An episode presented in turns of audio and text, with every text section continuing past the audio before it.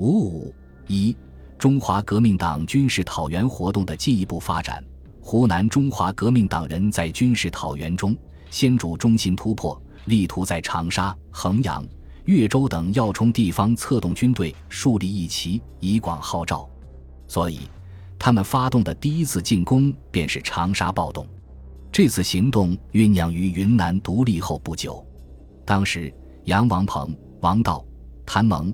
邹永成等人纷纷由日本回国，在上海谋进行导员办法，决定先派廖湘云回乡，运动长沙三十九混成旅和汤湘明的模范营为内应，彭泽洪前往岳州准备响应，谭蒙、殷之路负责联络。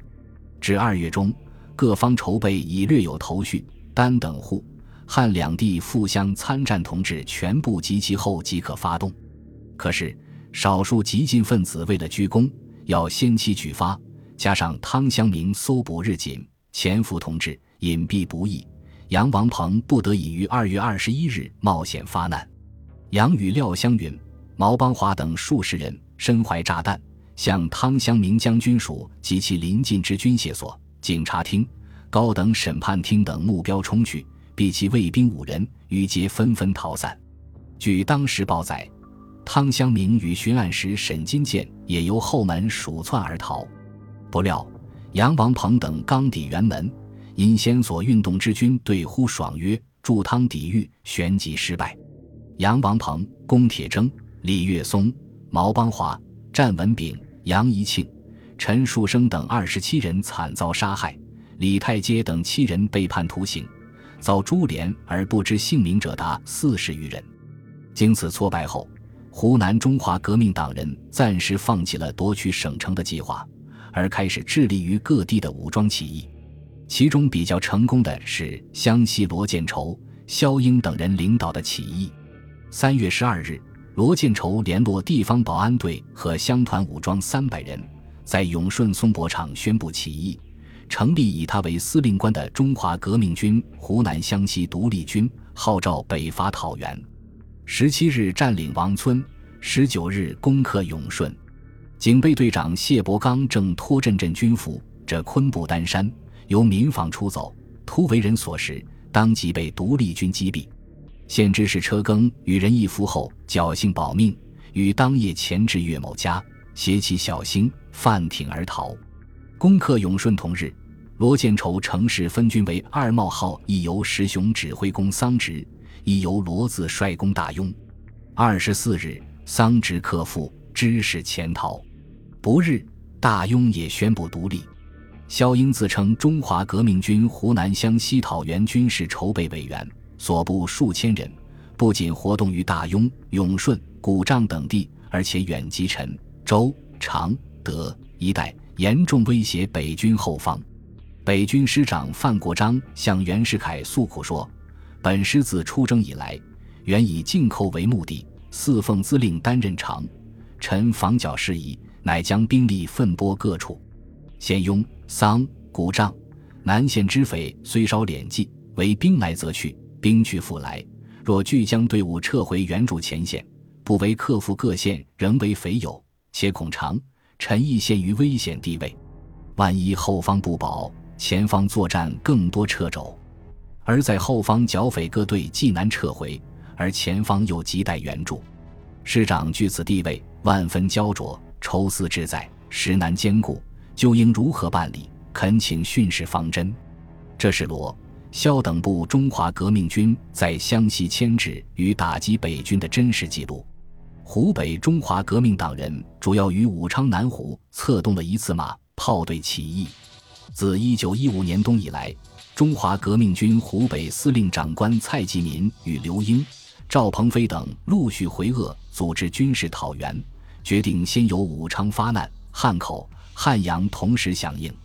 经多方运动，他们先后在武昌南湖马队、炮队、城内守军以及汉阳兵工厂卫队播下了讨袁种子。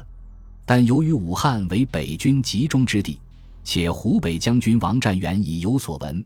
正采取措施严加防范，因此多数同志认为不可操之过急，暂以缓发为宜。可是蔡继民偏听刘英等人所言，误以为军队运动成熟，发难决操胜算，遂命南胡马队准于二月十八日夜十时举义，会合炮队进攻中和门，与城内军队里应外合，夺取武昌，并约定以放火为号。解期马队虽遵命发难，炮队也同时行动，但因王占元早有准备，旋遭镇压。城内军队则因时夜大雨如注，未见火光，气味响应。此役固然误于蔡，济民幸无大损，且十足以动恶戾之心。自是已还，恶兵只自保治安，不复为原敌颠。至于长江下游陈其美的讨袁活动，更未曾终止过。自一九一五年十二月五日赵和起义失败后，上海虽未再举。但在陈的策动与部署下，江苏、安徽等省却发动过多次起义。江苏中华革命党人于次年四月十六日攻袭江阴，一度进据吴江。安徽中华革命党人也于十七日联络大通陆路警察，占领缺运局。为此，五月十八日，陈其美中被袁世凯派人赐死。此外，在山东还活跃着一支以居正为总司令的中华革命军东北军和以吴大洲为都督、柏子明为总司令的山东护国军。他们旗号虽各异，却同是中华革命党人组织的讨袁武装。一九一六年二月，孙中山亲自委任的中华革命军山东司令长官吴大洲与柏子明、邓天乙、吕子仁等先后返回青岛。准备组织讨袁军，接着孙又以云贵护国军局限一隅，且胜败难测，认为要缩短战争期限，保全国家元气，使败而功倍，非从袁氏根本的推翻不可。因此，特派居正为中华革命军东北军总司令，统筹直隶、山东、山西军事进行事宜。三月，居正率朱继清、陈忠福、刘廷翰等由大连至青岛。设立以许崇智为参谋长，萧汝霖为秘书长，日人宣野长之为顾问的东北军总司令部，编成以刘廷翰、朱继清为司令的两个本队和以柏子明、马德龙、吕子仁、杜仲三、赵忠玉、尹锡武为司令的六个支队，积极准备起兵讨袁。五月四日，东北军分两路展开行动。一路由柏子明率第一支队与吴大洲所部合袭常山县周村，一路由居正亲率朱继清、刘廷翰、吕子仁等部进攻魏县。五日晨，吴大洲、柏子明攻克周村，次日占领常山县城，随后将所部整编为五个梯团，改称山东护国军，连克邹平、淄川、博山等地。居正所部也于四日当夜进抵为县火车站一带。